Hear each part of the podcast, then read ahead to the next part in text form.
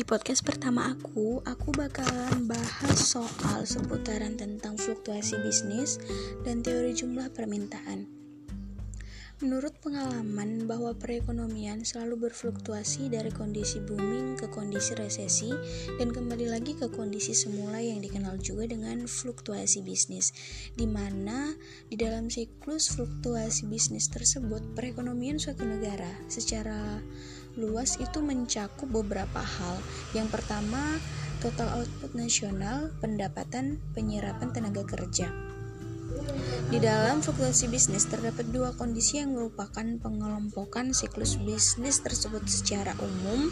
Yang pertama itu disebut dengan resesi di mana pada resesi itu terjadi penurunan pada total output, pendapatan, dan penyerapan tenaga kerja, dan kondisi tersebut ditandai dengan turunnya pembelian konsumen, turunnya permintaan tenaga kerja, tingkat inflasi, dan profitabilitas dunia usaha.